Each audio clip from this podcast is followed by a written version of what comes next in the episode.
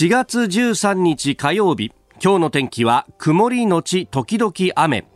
日本放送飯田浩二の OK 工事アップ。朝6時を過ぎました。おはようございます。日本放送アナウンサーの飯田浩二です。おはようございます日本放送アナウンサーの新業一華です。日本放送飯田浩二の OK 工事アップ。この後8時まで生放送です、えー、久しぶりに雨だなという感じで、えー、あります。今日降り始めはもう降ってるとこもうすでにですねレーダー見てみますと関東地方あのところどころで雨が降っていてお昼前には広い範囲で雨が降りそうですね、うん、今日一日降ったり止んだり繰り返しそうなのであのお出かけの際雨が降っていなくても傘をお持ちになった方が良さそうですね。うんえー、まあ、お気をつけいただければと思います。まあね、今日は、あの、新聞各紙来ましたけれども、やっぱりスポーツ新聞はもう松山、松山と。そうですね。ね素敵な笑顔が一面を飾っていて、なんか、デイリースポーツはですね、デイリーの伸ばし棒のところにあの、グリーンの、グリーンジャケットだと。ジャケットがね、そしてゴルフボールとと。はい。えーまあまあ、昨日、あの、番組をやりながらもですね、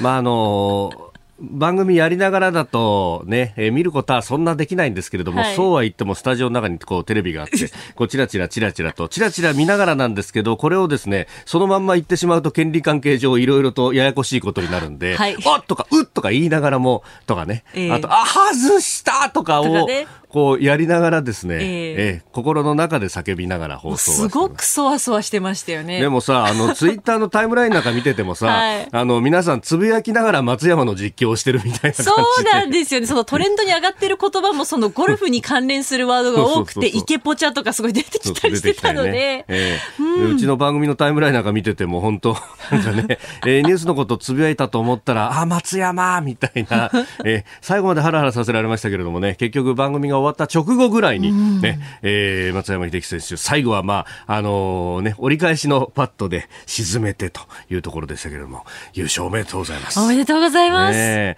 で、あのー、まあ、ゴルフというとですね、まあ、どちらかというとね、えー、もちろん若い人もたくさんやってるんですけれども、えー、中高年の方々も含めて親しまれているということで、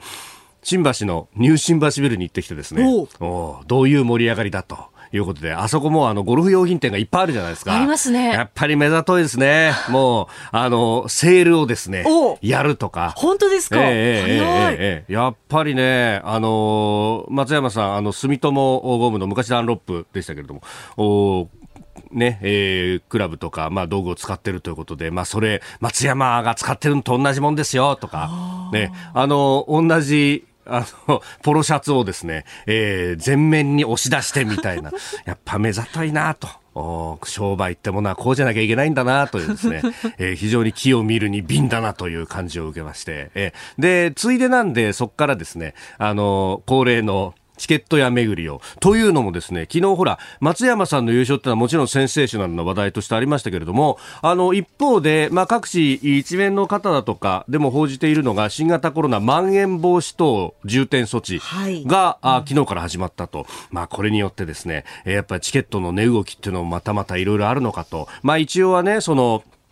えー、都知事も含めて、えー、不要不急の移動だとか、あるいは感染が拡大している地域への移動はやめましょうねというような、えー、ことをですね、やっていたので、何かこう影響あるのかなと思って見ていたんですけれども、はい、あの結論から言いますと、影響ないな影響ない、うん、やっぱ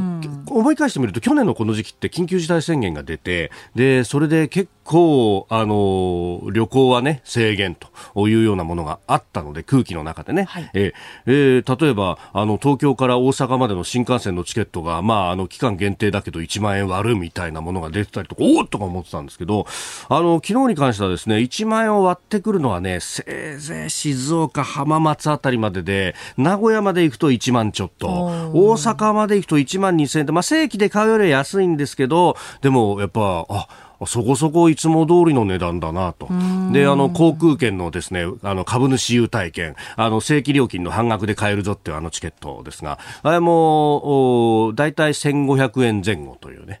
ええー、一時期700円まであの下がった時に、やっぱり買ってなかったと思うんだけど、はい、あそこよりは確かに高いんだけど、ただいつもこの時期だと2500円から3000円ぐらいで売ってることを考えると、ね、詳しいですね。そうそうそう。あれもいつも目の皿のようにしてね、相場を見てるからね。やっぱそう考えると、まあ値段は下がってはいるけれども、まあ落ち着いてはきてるなという感じで、うん、まあ、あのね、電車の中なんかを見ても、あんまり変わってないなというのを見ると、まあ皆さんコロナとの付き合い方っていうのをだんだんと上がってきてんだなと。で、あと、あの、野球のチケットもね、はい、今日から中日3連戦ですけどそうですね。出てたね。やっぱり。やっぱりそうですか。ああ。まあ、あの、その辺も含めてですね、え、えー、落ち着いているなと。いう感じが非常に分かって、まあ、興奮したのはゴルフショップだけだなというね。しかしなんか飯田さんその新橋のチケットセンターを見に行くのがだいぶこう習慣になっていて、ええ、なんか飯田ウォッチャー調査っていう感じがしますね。いやそんなことはねやっぱ皆さんのねこの商売をされてる方々のこの感覚っていうのをやっぱ鋭いなと思ってね、ええ、もう行くたびに勉強させられるという感じですんで。またあの何かあった時にはフラッと行こうかなと。お前サボってんだけだろって話なんですけどね。あなたの声を届けますリスナーズオピニオン。今朝のコメンテーターは経済アナリストでロールシャッハアドバイザリー代表取締役 SBIFX トレード社外取締役のジョセフ・クラフトさんです。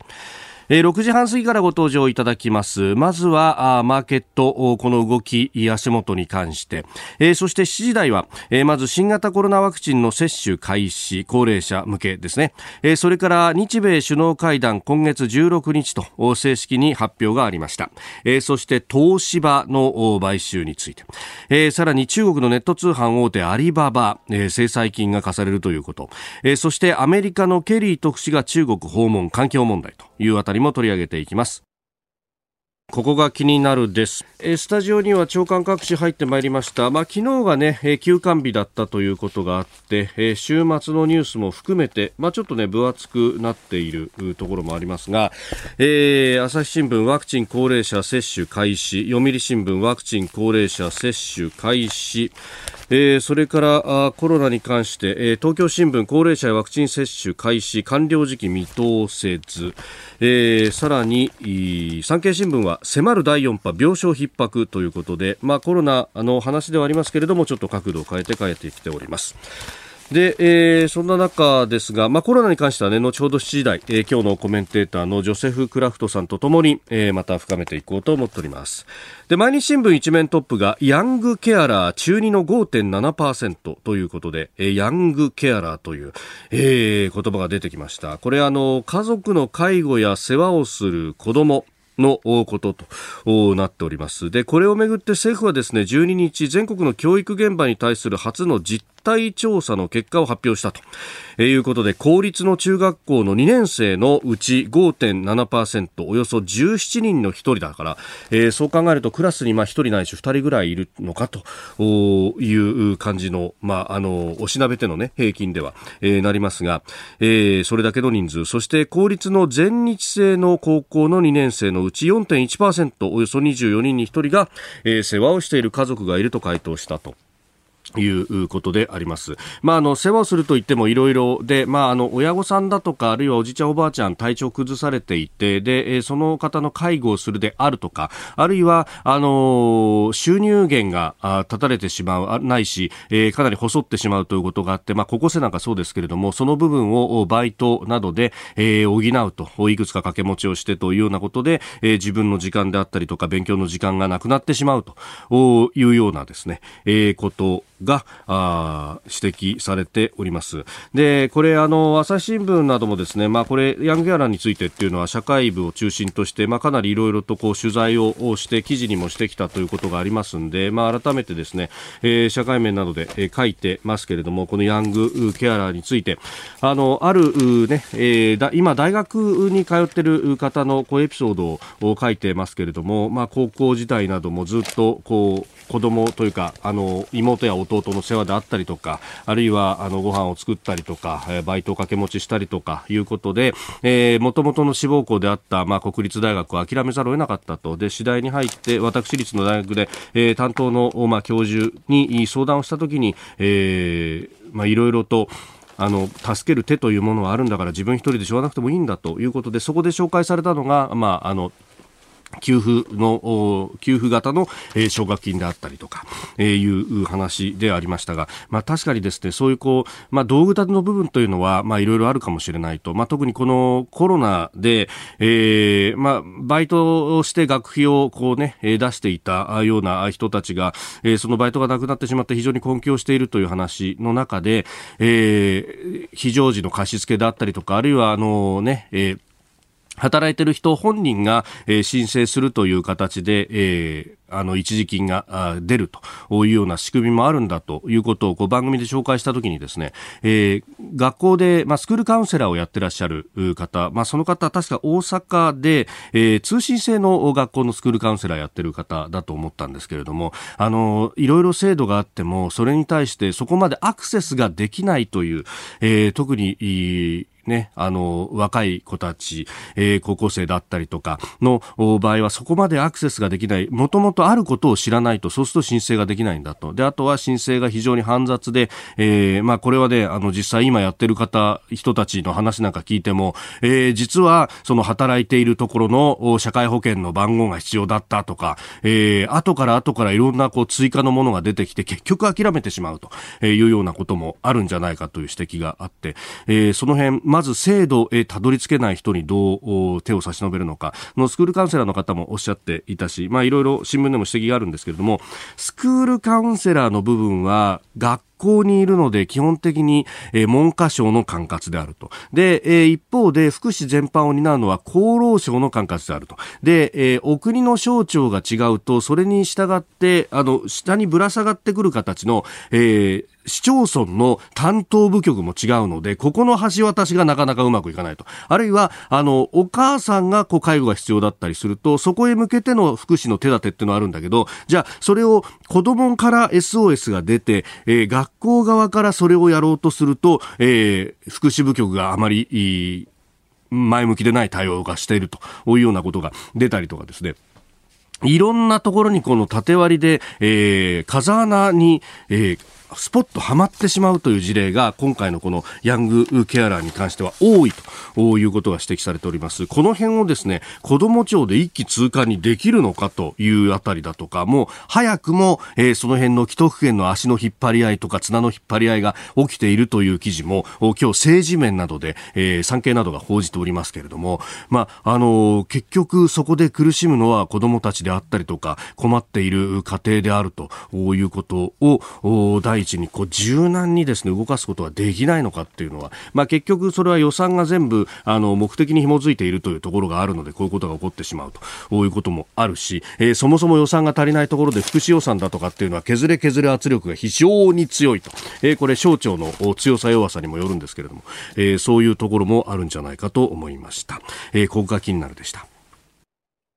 ここが気になるプラスです、えー、この時間からコメンテーターの方々にご登場いただきます。今朝は2度目のご登場です。経済アナリストでロールシャッハアドバイザリー代表取締役。SBIFX トレード社外取締役のジョセフ・クラフトさんです。おはようございます。おはようございます。よろしくお願いします。よろしくお願いしますえー、まずざっと参考までにプロフィールご紹介いたします。1964年に日本の生まれお父様がアメリカ海軍でお母様が日本人と、えー、5歳でアメリカ8歳で日本中学はアメリカ高校は日本大学はカリフォルニア大学バークレー校のビジネス学科ご卒業と、えー、日米を行き来されて、えー、来られた、えー、そして、えー、1986年にモルガン・スタンレーに入社され翌年、えー、日本支部に赴任され、えー、為替債券トレーディングの共同ヘッドなど管理職を歴任。されました。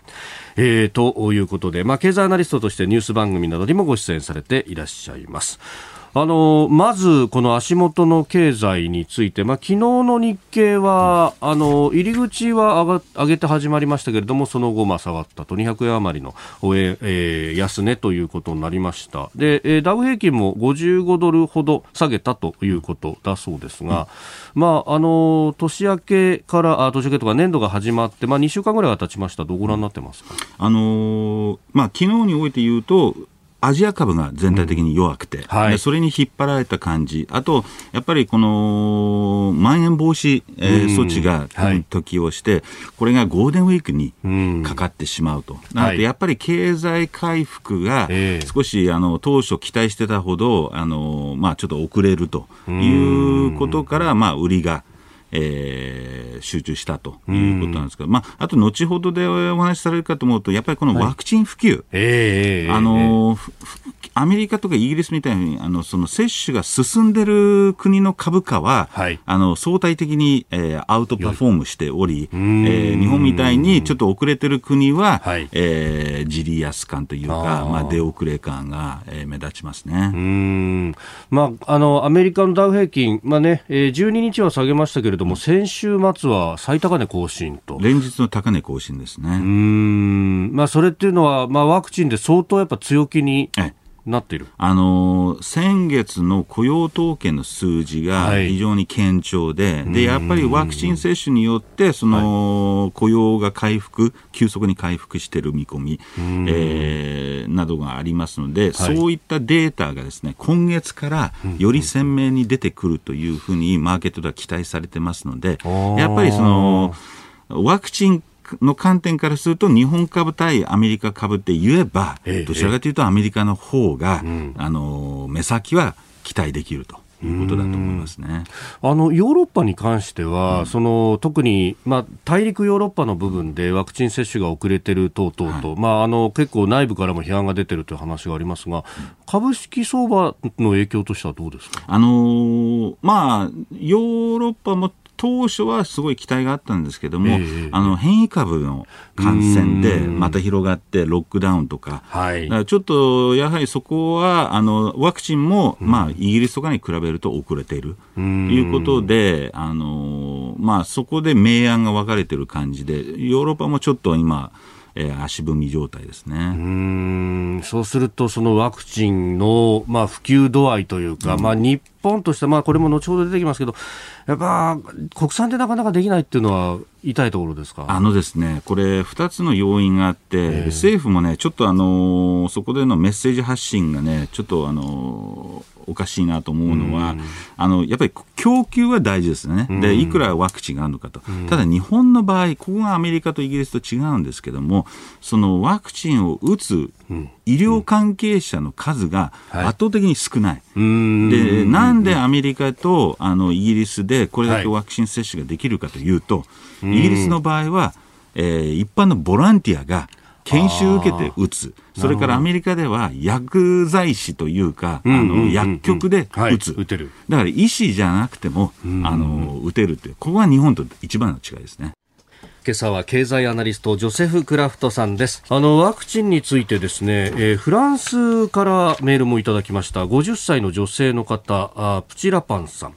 えー、先週金曜、ファイザーのワクチンを接種しました。オンラインで、えー、予約をし、指定時間の少し前にワクチンセンターに行くとすぐに入場できました。担当ドクターと簡単な面談、簡単な面談の後、えー、看護師さんに接種してもらいました。あ注射嫌いですが、痛みも感じずでしたというふうにいただいております。まあ、フランスの場合は看護師さんなのか、まあね、あの国によっていろいろこうありますけれども、アメリカの場合は、あ薬剤師さんでも。薬剤師さん。あのこれの理由は、はい、あの全国どこでも薬剤局っていうのはあの実はあるんですよね。でないと、はい、アメリカ広すぎてなかなかあのその接種する場所とか確保するのだから手っ取り早いのは、はい、あの平時ではやりませんけどやっぱりこういった有事の時は、とにかく一番便利な、まあ、コンビニとか極端な話言うとねそういったあの近所にある場所で、はい、えー、打つと。それも、えー、医師じゃなくて看護師じゃなくても、えー、薬剤師でも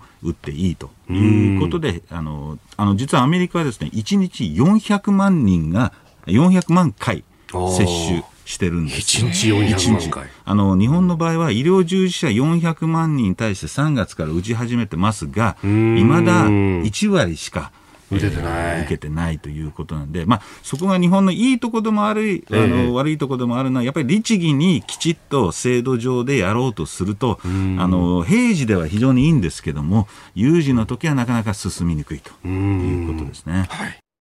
さあ、ここで番組からのお知らせです。来週19日月曜日からのコージーアップは、1都3県知事も登場。新型コロナ変異株から国民を守れ。コージー専門家会議。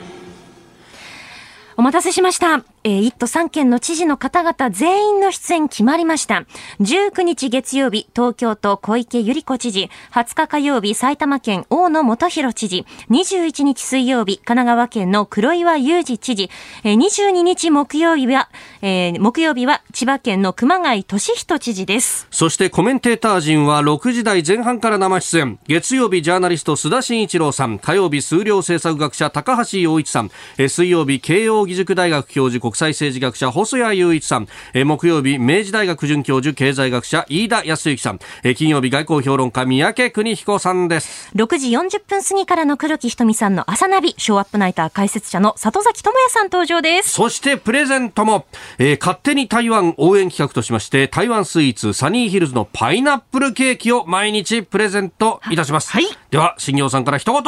私も食べたいわ来週19日月曜日から飯田浩二の OK 工事アップ、ぜひよろしくお願いします。では最初のニュース7時台こちらです。新型コロナワクチン高齢者への接種開始。65歳以上の高齢者に対する新型コロナウイルスのワクチン接種が昨日から始まりました。厚生労働省は今後自治体への配送量を増やしていく方針で6月中には高齢者全員が2回接種できる量を配送できる見通しとしております。えー、まあ実際には自治体から接種券が届いて、まあ、電話、ネットなどで予約を行ってでそれからまあ自治体が指定したあ接種会場で受けるという形になっていると、まあ、厚労省はここのところこの量というものを強調してますね、うん、ちょっとあの違和感があるのは、まあ、政府も頑張っているんですけども、うん。はい、とにかくその接種量、海外からの接種量をいくら供給できるかっていうところに焦点が当たっているんですが、はい、えー、先ほどもお話したように、日本だと問題は、その接種、えー、打つ、えー、人の数が少ないので、はい、いくら供給が足りていても、それをいつまでに打てるのかっていうのが非常に不安。で、政府は、とにかくこれだけの、えー、ワクチン確保したって言って、あとは、地方自治体が、えー、の責任だというふうな言い方してるんで、ちょっとこれは違和感、個人的にはちょっと若干感じますね。うん。まあ、一方で、その、ね、自治体側からすると、うん、いや、そうは言ったって、供給量がいくつかわからないんだから、予約を取ろうにも取りきれないし、うん、えー、そういう意味じゃ、政府がやってくんなきゃっていう、なんかこう、ボールの押し付け合いみたいな。あのちなみにですね、アメリカは7月までに国民の9割が、接種を終えます。そうすると、アメリカで今まで需要がですね、全部世界に流れてきますから、はい、急にワクチンの数が増えてきます。だから政府としては、もう夏場には、はい、えー、十分なワクチンを確保できるという見込みにいると思います。問題は、どうやって、えー、国民に接種を、はいえー、そのスピードを持ってやっていくかというところが非常に、さっきも言ったように、そのアメリカとイギリスでは、一般のボランティア、あるいは薬剤師、はい、えー、そういったあの医療でない方でも打てるようにしてるので早い。日本はなかなかそれがあのできないので、いま、えー、だに、えー、医療従事者400万人、はい、1割しか、えー、接種できてないという状況ですね。うん、えー、ツイッター星ちゃんさん、ワクチンを医師、看護師以外の人が打つのは日本では受け入れられない気がしますというご意見もいただいております。うん、まあ、このあたり、まあね、えー、有事と平時の切り分けっていうようなところにもなってくるわけですかね。そうですね。まあ、確かにあの日本では、はい、あのその感染が騒がれてますけど、うん、あの、うん、アメリカと比べれば、感染者数が圧倒的に少ないわけですね。で死者数も少ない。そういう意味ではアメリカに比べると危機感、はい、えー、というのは違いがあるんで、えー、まあ、あともう一つはその日本だと、あの、皮下注射の場合は、はい、えー、なんていう角度を持って入れない、えーえー、まあ、それなりの専門性があるんですけど、あの、筋肉注射の場合は、はい、あの、ブスッと刺して、でまあ、あの雑なこと言うと誰でもできちゃうみたいな、まあ、そういったやり方が雑なアメリカ人には受け入れられるけど、あのね、あのきめ細かい日本人にはなかなか受け入れられないっていうところだと思いますけどね。うん。まあ、ただ、やっぱりね、感染抑止していくためには、これはある程度のスピードも求められるところと、そうなんです確かにこのスピードと、まあ、ある意味のそのきめ細かさ、質の部分かもしれないですけど、うんうん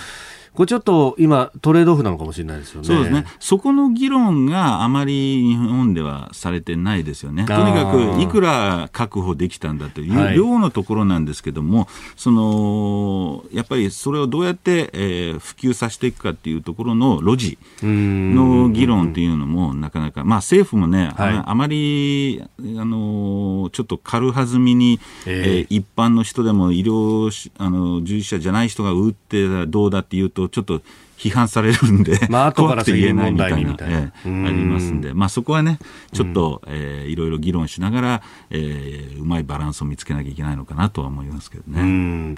えー、それから経済に対する影響、いろいろ言われてますが、あの野村総研の木内さんが試算したところによると、5500億円の損失というようなニュースが出ています、まあ、GDP の年間で0.1%ほどじゃないかという指摘があるんですが、うん、そうですね、うん、あのまた今回もまん延防止措置が導入されて、はい、あのちょっとあの緊急事態が解除されて、ここでやっと経済も回復できるかと思ったところにまたこのまん延防止措置ということで、ちょっと水かけられた部分があって、まあ、そういったところの株価に反映して、ちょっと直近2、3週間、まあ、この1か月は日米の株動向が完全に乖離して、アメリカ株の方が、あのアウトパフォームしていると、まあ、これもおそらくワクチンの普及動向、えー、見通しが、えー、大きくかかってんじゃないかと思いますけどね。おはようニュースネットワーク。この時間取り上げるニュースはこちらです。今月16日の日米首脳会談正式発表。アメリカ政府は昨日バイデン大統領と菅総理大臣が今月16日に首脳会談を行うと正式に発表しました。公式実務訪問賓客としてホワイトハウスに菅総理を受け入れ会談後に共同記者会見を開く予定です。えー、バイデンさんとしては初めて外国の首脳と対面で会談するその相手が菅さんであると。えー、いうことで、まあ、あの二国間関係、それから、えー、友情協力を重視している表れだと説明しているようであります。そうですね、あのー、政府筋から私が聞いた話、まあ、よ当然、アジア、えー、での重要性、経済の大きさっていうので日本が選ばれたんですけど、もう一つは、はい、やっぱりあのバイデン大統領の年齢のせいか、アメリカ側は非常にコロナ、に敏感、うん、で日本は比較的、えー、感染が少ない。っていうことでも、えー、選ばれた要因の一つで、あのどうも日本側から毎週、えー、コロナのデータをアメリカが要請して、えー、事細かに見ていると。いうことです。で、あの、面白いのは、えー、先週ですね、安全保障、はい、えー、のトップ会談が、あ,、えー、あの日米韓のね、はい、ええー、ありましたね。行われましたね。大統領、安全保障担当の大統領補佐官のサリバンさんと、日本からは、あの、NSC、北村さん。の北村さん、はい、はい、韓国からも情報のトップが行きました、ね、ただね、それはホワイトハウスでは行われない。そうなんですメリーランド州で行われたんです。あ、えー、そうなん、ワシントン DC ですらない。そうなんです。要するに近づけたくない。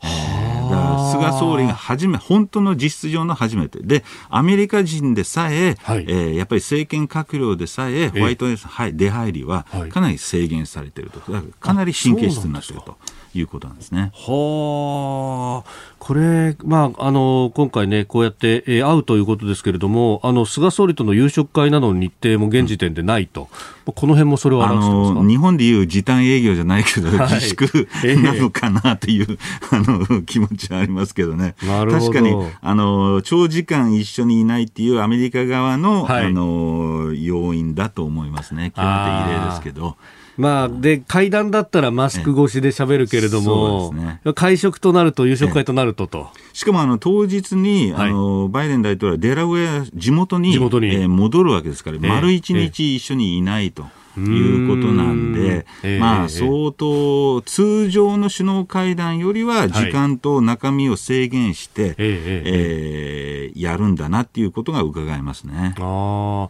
結構、中身についてもいろいろすでにリークというか、出てきてますよね、はい、た。だですね、一つ面白い、あの情報、私もあの政府関係筋から聞いてるのは、はい、今、アメリカが対中制裁を、えー、いろいろ、えー、公安じゃなくて、あの、まあ、考えていると。はい。ででなぜかというと、ちょうどですね8日に、はい、先週の8日に、アメリカの上院外交委員会が、はい、えー、戦略的競争法という中国に向けた、うん、えー、その規制法案を出してきてるんですね。はい、これしかも超党派ですよね。超党派です。で、しかも中身は相当厳しくて、実はバイデン政権は、えー、十分な制裁を怠ってるとまで言い切ってで細かい制裁の、はい、えー、まあ、行為とか行動に対して制裁をかけなさいというふうに、えー、義務付けてる法案。これが可決すると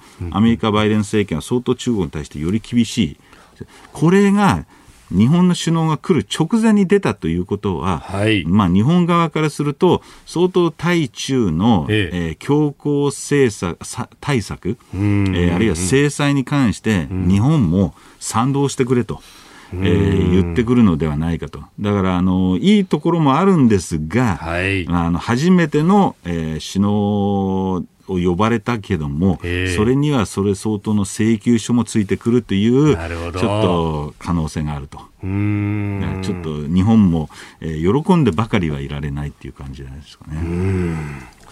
えでは続いてのニュースこちらです。東芝が今月中にも特別委員会を設置し買収の提案を審査東芝がイギリスの投資ファンド CVC キャピタルパートナーズからの買収提案を独立して審査する特別委員会を今月中にも設置する見通しであることが分かりましたえー、東芝の取締役会は今月19日に定例の会合を予定していて詳細の提案を受け次第、えー、特別委員会の設置を決議するということであります。まあ、ここへ来て先週あたりからばーっとこうニュースが出てきてますけれども、もともとこの上場会社であるところの東芝を、えー、非上場にして全部買い取っちゃうという、これ提案ですよね。そうですね。あの、まあ、東芝の場合は、あの、かねてからその、いわゆるものを言う投資家、アクティベストファンドとの対立が、うんはい、えー、問題視されてきていて、まあ、ここにそういった、あの、亀裂を回避する一つの戦略、っていうか、あの方法案っていうことなんですけど、これ、あのそもそもこの案には3つのポイントがございまして、はい、1つはいわゆるガバナンス、えーまあ、なぜこの、えー、その非上場にするのか、そもそも CVC パートナーズには、もともと車谷 CEO が、はい、えー、その代表を務め。日本法人の代表だったということですね。で今だに、えー、取締役の一人が、うん、CVC の、えー、最高顧問であるということで、そこの利害関係、はい、えー、これはその経営陣を守るためにやってるのか、それともあの株主のためにやってるのかっていう問題が一つ、えー、そこをクリアにしないといけない。二つ目がいわゆる時価評価ですね。はい、あの CVC は5000、一株5000円で、その買い取り買収を提案してるんですけども、はい、じゃあこれが、果たして、えー、その評価として正しい額なのかどうか、まあ、あの一部のアナリストに言わせれば、はい、6000円という人もいるし、えー、5000円はかなり魅力的だという人もいるんで、そこの精査、えー、をしていかなきゃいけない、でこれ、実は日米の首脳会談とも関連していて、ほうほう。日米首脳会談、そのサプライチェーンの話を、します。で、ね、そういった、はい、あの安全保障、サプライチェーンの政策によっては、こういった東芝が持っているキオキシア、はい、セミコンダクター、東芝メモリー。東芝自体の価値が変わってくるかもしれないということなんで、さまざまな要因があると。で、3つ目は外為法ですね。外為法。あの、いわゆるその、東芝が持っている原子力とか、えー、はい、その量子コンピューティングとかいわゆる日本の安全保障を脅かすような、えー、そういった技術、えー、ビジネスを売却していいのかどうかという、はい、ここの政府の精査が、えー、必要と。でこの3つの点があるんでなかなかすぐには、うん、えー、その買収が決まるもんではないんじゃないかと思いますけどね。うん。これ今のところは上場してるじゃないですか、はい、マーケットの反応としてはどういや実はだからこれが発表されて5000円という価格が上がった時に、はい、4300円で引けたんですね。本来だったらこれはから株主から見て、これは絶対、えー、やるべきだ、あるいは、えあの魅力的だ魅力的だと思う、はい、すぐに5000円に行くはずが、4300円ってことは、やっぱり50-50と見てると、市場はと。本当にできんのと。できんのと。えー、あるいはこれよりも他にもっと魅力的な提案をしてくる投資家が出てくるんじゃないのと。えー、いろんな要素。で、さっきも言った複雑性から本当にできるのかというところで、はい、まあ、ちょっとあの株価も様子見というか、慎重姿勢になってるんですね、でこの東芝本体のそのビジネスとしての見通しなんですが、その稼ぎ頭だったはずの半導体、まあ、記憶シェアの部分を、もう早々に売っちゃいましたよね。そうですね、まあ、まだあの4割ほどあの持ってはいるんですけども、まあ、そもそもそれをさあのビジネスの中核ではないので、はいえー、いつまで持ってもしょうがないということで、だからもう一つ、そのガバナンスの問題なんですけども、はい、やっぱり東芝としては、うん、その上場している以上、どういうビジネスモデルで長期的にやっていくのかっていうのが、なかなか見えてこない、そこにまあ、いわゆるアクティビストファンドがいろいろあの提言をして、えー、合う合わない問題があったんですけども、非上場になれば、別にそこは経営陣としては、もうちょっと腰を据えて、ゆっくりいろいろやっていけるということなんで、はい、経営陣からすると、やりやすいんじゃないかなというふうに思いますけどね。で先ほど、その外為法などで指摘もありました、まあ、虎の子の技術というか、うん、日本の安全保障に関わってくるところが、ね。まあ、レーダーの技術とか、いろんなものを持ってるみたいですね、この東芝というところは。あのよかったなと思うのは、これ実は日本はこの外為法というか、その安全保障技術を守る法がですね、はい、えー、2018年までなかったんですね。で、やっとそこ、いろいろ賛否両論あったんですけども、それを導入した結果、はい、こういった問題が起きても、日本政府としては、えー、いろいろ精査して、まあ、ここは売っていいですよ、これはだめですよと、うん、あるいは、えー、今回の CBC も、えー、独自で、えー、単独ではなくて、はい、日本の投資家、えー、JIC とか、えー、そのいわゆるあの DBJ とか、えーえー、こういった日本の投資家も、そうです、政府投資あの入れて、え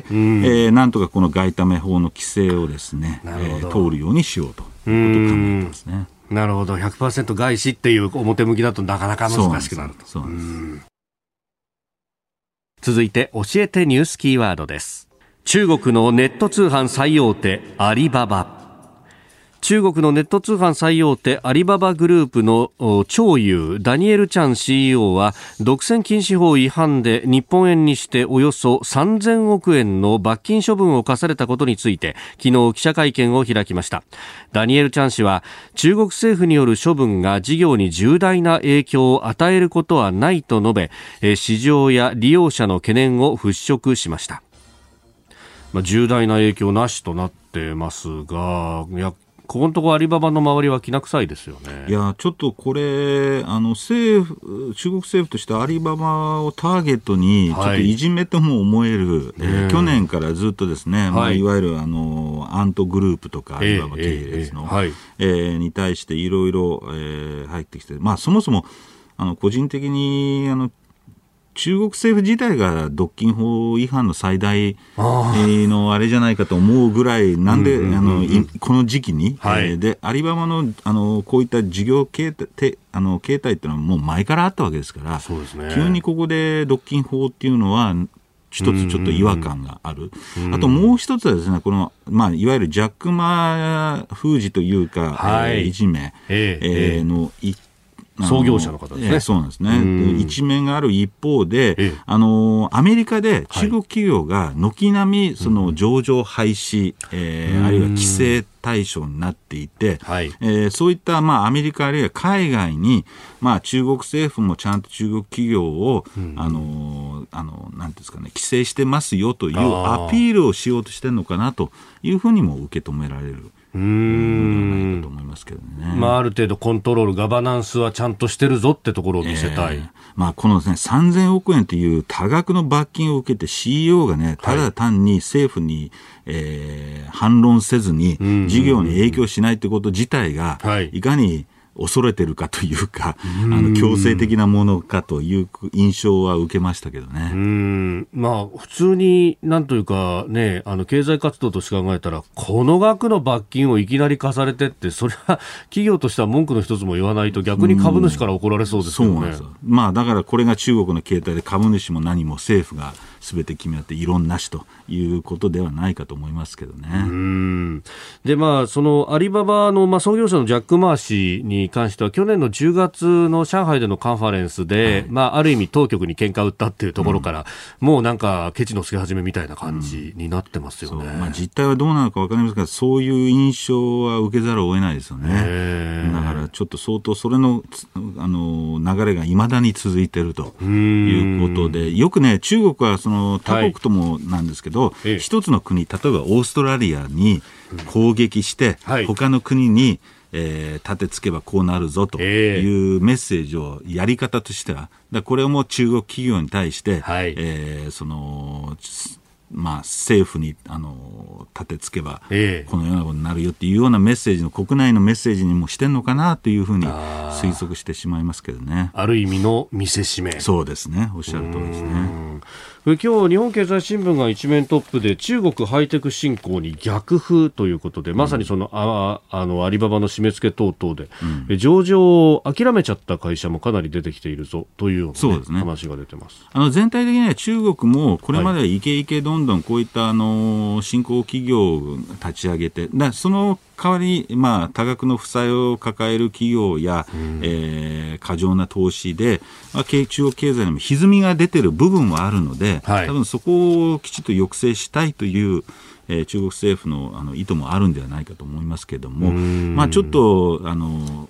こういった企業を押しすぎて今度は引きすぎてるみたいな、えー、まあ、かなり、えー、過激な、はい。えー、政府の締め付けというか。ちょっと驚きますね。うん。これね、あの、実際、まあ、いろんな数字は出てくるじゃないですか。経済成長にしても6%台は実施してるだとかと、うん、どのぐらいまで信用していったらいいんですかね。いや、だからこれもね、コロナの情報同様ね、はい、あの正直あまり、あの、信用できない。まあ、あの、信用できるものとしては、例えば相手国がある貿易の数字とか、うん、えー、要するにあの中国国内だけでは、ええー、決められないようなデータに関しては、まあ、そこそこの信用性はあるんでしょうけども、うん、えー、毎年毎年6%の経済成長っていうのもちょっとこれ、うん、えー、話ができすぎてるんじゃないかと、まあ、昔から言われてることですけどね。うん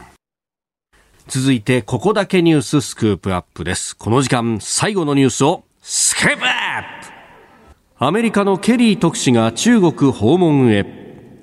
アメリカのバイデン政権で気候変動を担当するケリー大統領特使が今週中国の上海を訪問することが分かりましたバイデン政権発足後政府の高官が中国を訪れるのは初めてですワシントン・ポストによるとケリー特使今週中に中国上海を訪れて温室効果ガスの排出削減をめぐって中国で気候問題を担当する海進化特使と会談する見通しということであります。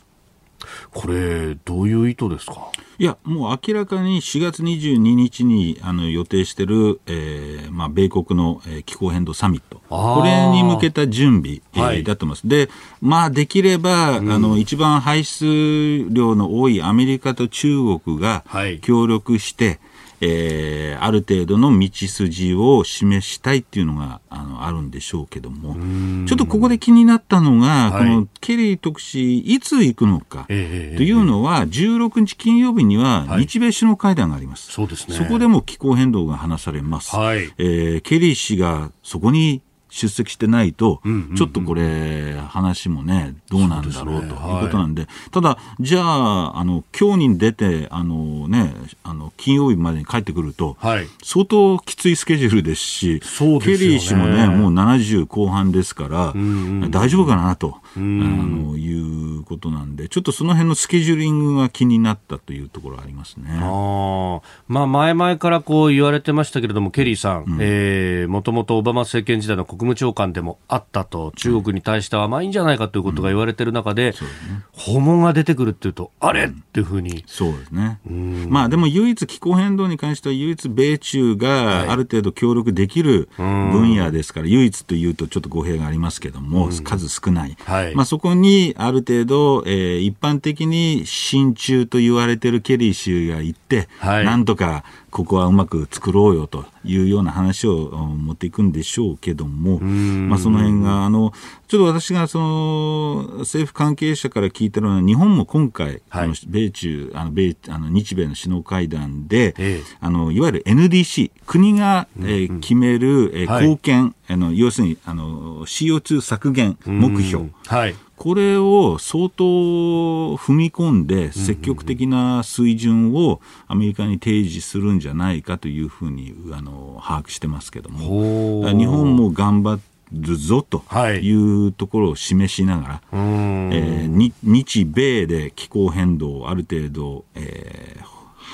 まあ、動かして、はい、22日の気候サミットで、まあ、中国もそこを協力するとい。うのが、まあ、バイデン政権のあのコロナの次にバイデン政権としてはその評価というか、ええー、アピールしたいのは、まあ、気候変動ですからやっぱりこの22日のサミットは、はい、正直言うとこの16日の日米首脳会談同様あるいはそれ以上に重要な会議と。いうことだと思いますね。まあ、日本は、ね、菅さんがあの去年国会で演説の中で、うん、2050年までに、うん、実質排出ゼロということを、うん、まあ、目標として出してますけど、まあ、それ以上の具体的なところが出てくる可能性があるとえー、とそうですね。あの今、2013年比で、はい、えー、2030年まで、うん、CO2 マイナス26%と定義してるんですけど、これを例えば40%とか、はい、40%以上にするという可能性があります。はい、ただですね、えーこれ、日本でその外のね、はい、えー、目標値を積極的に出すのはいいんですけども、うん、問題は、2050年にいまだに日本はエネルギーミックスが、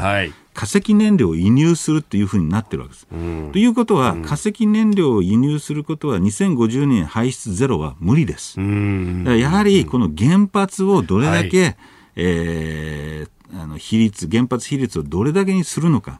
再生可能エネルギーをどれだけするのか、化石燃料ゼロにできるのか、この議論が国内でされない限り、はい。えー、2050年にマイナス40%でも、えー、50%でもゼロでも、あまり意味がない。やっぱりこの国内のエネルギーミックス議論を早く進めていただきたいというふうに思いますね。はい、まあその辺にね絡んであのまあ原発のリプレース、まあ新たにこう作るであるとかも含めての議連というものがまあ昨日立ち上がったという話が出てきています。まああの小規模でかなり効率の良いというか新しい形のものっていうのもまあ海外ではかなり研究されてますが、まあその辺ねもともとと日本も技術があったところですもんね。まずそもそもじゃあ2050年とかあの長期的にどれだけ原発を使うのかっていうところが決まらないと、どれだけ今から投資すべきなのかわからないですね。だからやっぱりその長期的なビジョンをまず政府があの掲げ、えー、それに基づいてどういう投資あるいはどういう形でのあの原発政策を出していくのかっていうのが決まっていくんで、うんその今、やっぱり9月に選挙があるということで、なかなか原発という難しいね、議題は政府として取り上げたいくないっていうのは気持ちは分かりますけども、やっぱり気候変動は急務ですから、難しい議題も国内で議論し、えー、その国民に信を問うというか分かっていただくってことは非常に重要だと思いますね。えー、で他方、もう一つ昨日、まああのプロジェクトチームが立ち上がったのが、えーまあえー、炭素税とかも含めた、まあ、あの排出削減と、でまあ、炭素に対しての関税であるとか、あるいはこう炭素税、えー、あるいは排出権の取引などというのもこう出てきました。これ使い方によっては、そのプロジェクトチームの議論の中でも出ましたけど、うん、増税になって、これ、景気の下押しになるんじゃないかと、今やるべきじゃないんじゃないかという話も出て、うん、そうですね、まあ、そういう議論がある一方、えー、これは今までにその気候変動に消極的だった企業が、えーまあ、その課税されるので、はい、より効率的なあの電力使用、はい。えー、にあの動く、まあ、起爆剤だと。あのちなみにご存知かどうかですあのテスラってありますよね、会社。はい、電気自動車の。あのテスラの収益の半分以上が、ええ、この排出権の収入ですから。あそうなんですか。それを売って、収入にしてる。ほとんどがもうその利益が車じゃないんですよあの会社は。あの会社は気候変動の会社みたいな感じで。それを見れば日本の企業もやっぱり、はい、あのエネルギー削減というか効率化すれば収入にもつながる。だからプラス面とマイナス面。効率の悪い企業は課税にもなるし逆に効率のいい企業は収入として得られる、えー、売れるんであの配置権も、はい、だからプラスマイナス両方があるんで、えあのまあ、企業し企業によってはっていう形だと思いますけどね。でまあ、そのマーケット全体として見て、そういった、まあ、あの環境に配慮している会社の株を蘇生してファンドを作るみたいなことっていうのも出てきてますけれども、はい、これ、今後、やっぱり株式をこうか売り買いするにあたっても、かなり重要な指標になってくるわけですか？あのやっぱり今の流れで、そのまあ、いわゆる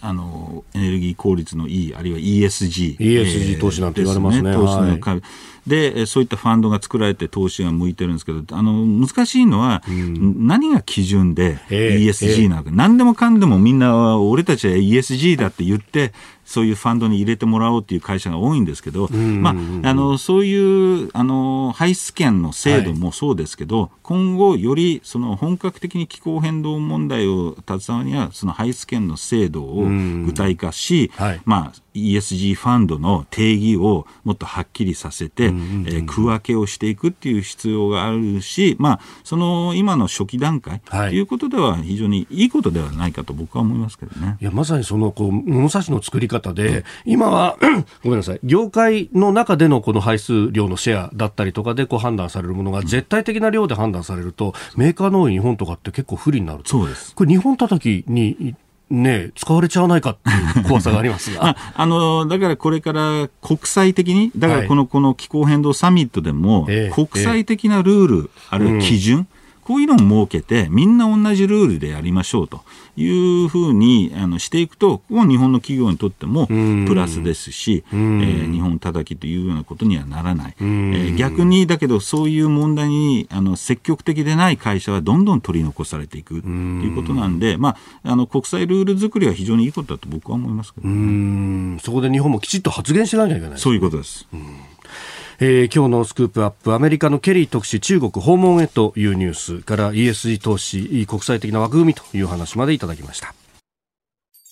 日本放送アナウンサー飯田浩二です。同じく日本放送アナウンサーの新業一華です。いつも飯田浩二の OK 工事アップをお聞きいただきありがとうございます。ありがとうございます。この番組はラジオの日本放送が首都圏で平日月曜日から金曜日の朝6時から8時までの2時間生放送でお送りしているんですがこれを編集しましてえポッドキャストや YouTube でお聞きいただいております。はい生放送以外でお聞きの方はですねカットしている部分も多くありますので、はい、この4月で丸3年ということもあります。改めてにはなりますが、えー、飯田さんと私新業の簡単なプロフィールを紹介したいと思います。それでは飯田先輩から。はい。えー、私入社18年目になりますが2004年に日本放送入社しまして、えー、アナウンサーやっております。1981年の、えー、生まれでございます。昭和に直すと56年。本当ですか？本当だよ。何言ってんの？放送の中では年齢詐称疑惑が出ています。56年というと1956年の間違いだとかそうそ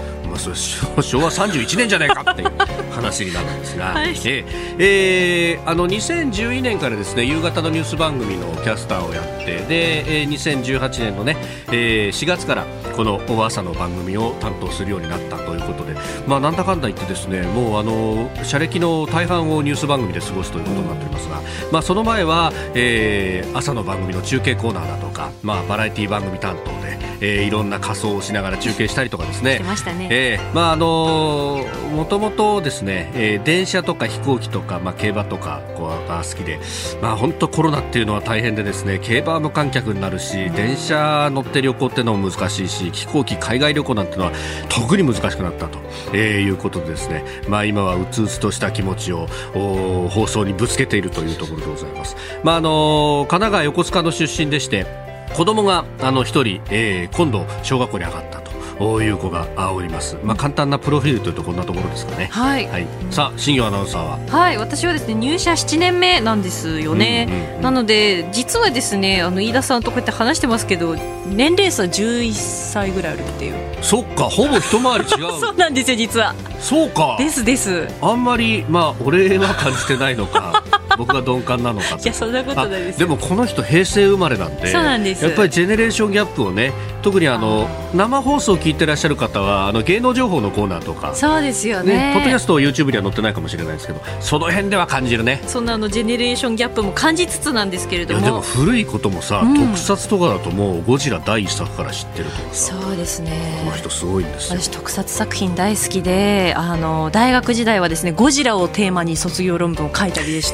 た書いたりですとか、うん、あとゴジラの他にもガメラだったりとかこうスーパー戦隊シリーズ仮面ライダーウルトラマンなどなどあの本当昔の作品をこう遡ってこう見ることが私の趣味でありまして、うん、まあ、ちょっとこうコロナ禍でこう、ね、気気持ちが晴れない時もありますけども大体その特撮作品に勇気づけられて、今話しているという、そういう感じでございます。なるほど、はい、そして筋肉も。筋肉も大好きでですね昔からもう見るのが特にもう大好きでよくこう人の筋肉をこうぐっと動かしてはなぜこの筋肉はこういう動きをするのかというのをですね、まあ、5歳ぐらいですかね。遡れば。そういうこう勝手にこう研究してた部分がありまして そんなこんなであのボディービルの大会とかもこう行ったりして、掛け声をねかけるのも大好きです、うん、切れてるよとかね言ってました。冷蔵庫とかね、冷蔵庫とかカブトムシとか。わかんない。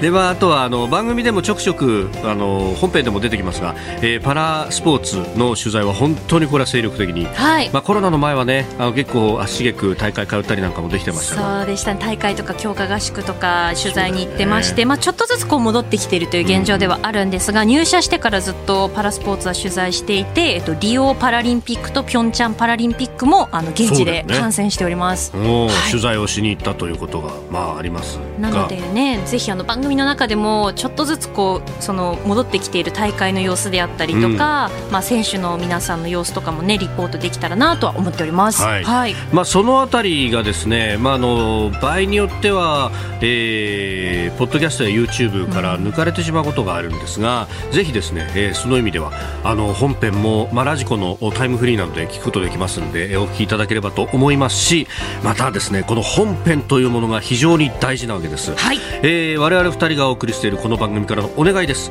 えー、我々ラジオの業界はですね2か月に1回お調べ週間という期間がやってまいりまして、まああのこの番組も含めてですね民放民間放送ですんで、はい、やっぱり生き残るためにはですねこれ数字を残すということが非常に大事で特にですね、まあ、ポッドキャスト YouTube 非常にたくさんの方にお聞きいただいてその意味では数字実績も残しているんですがとはいえとはいえですね、はい、この幹の部分柱の部分が非常に大事になってくるというのがこの2か月に一度やってくるということそうなんですよ、まあ、分かりやすく言いますと、ええはい、この週は特にたくさんの人にお聞きいただきたい、うん、ということでございます。おっしゃる通りです、はい、まあ、具体的な詳細はですね割愛いたしますが4月の中旬頃に関東1都3県にお住まいの方あるいはお住まいの方を親戚一族老頭にお持ちの方えぜひ日本放送朝6時飯田浩司の OK 工事アップをよろしくお願いいたします関東の AM ラジオ局日本放送で平日朝6時から8時まで放送しています。大事なことなのでもう一回申し上げます。日本放送で平日朝6時から8時まで放送中。飯田浩司の OK! Cozy up! です。 Cozy up! で新行と飯田と握手。 Stay tune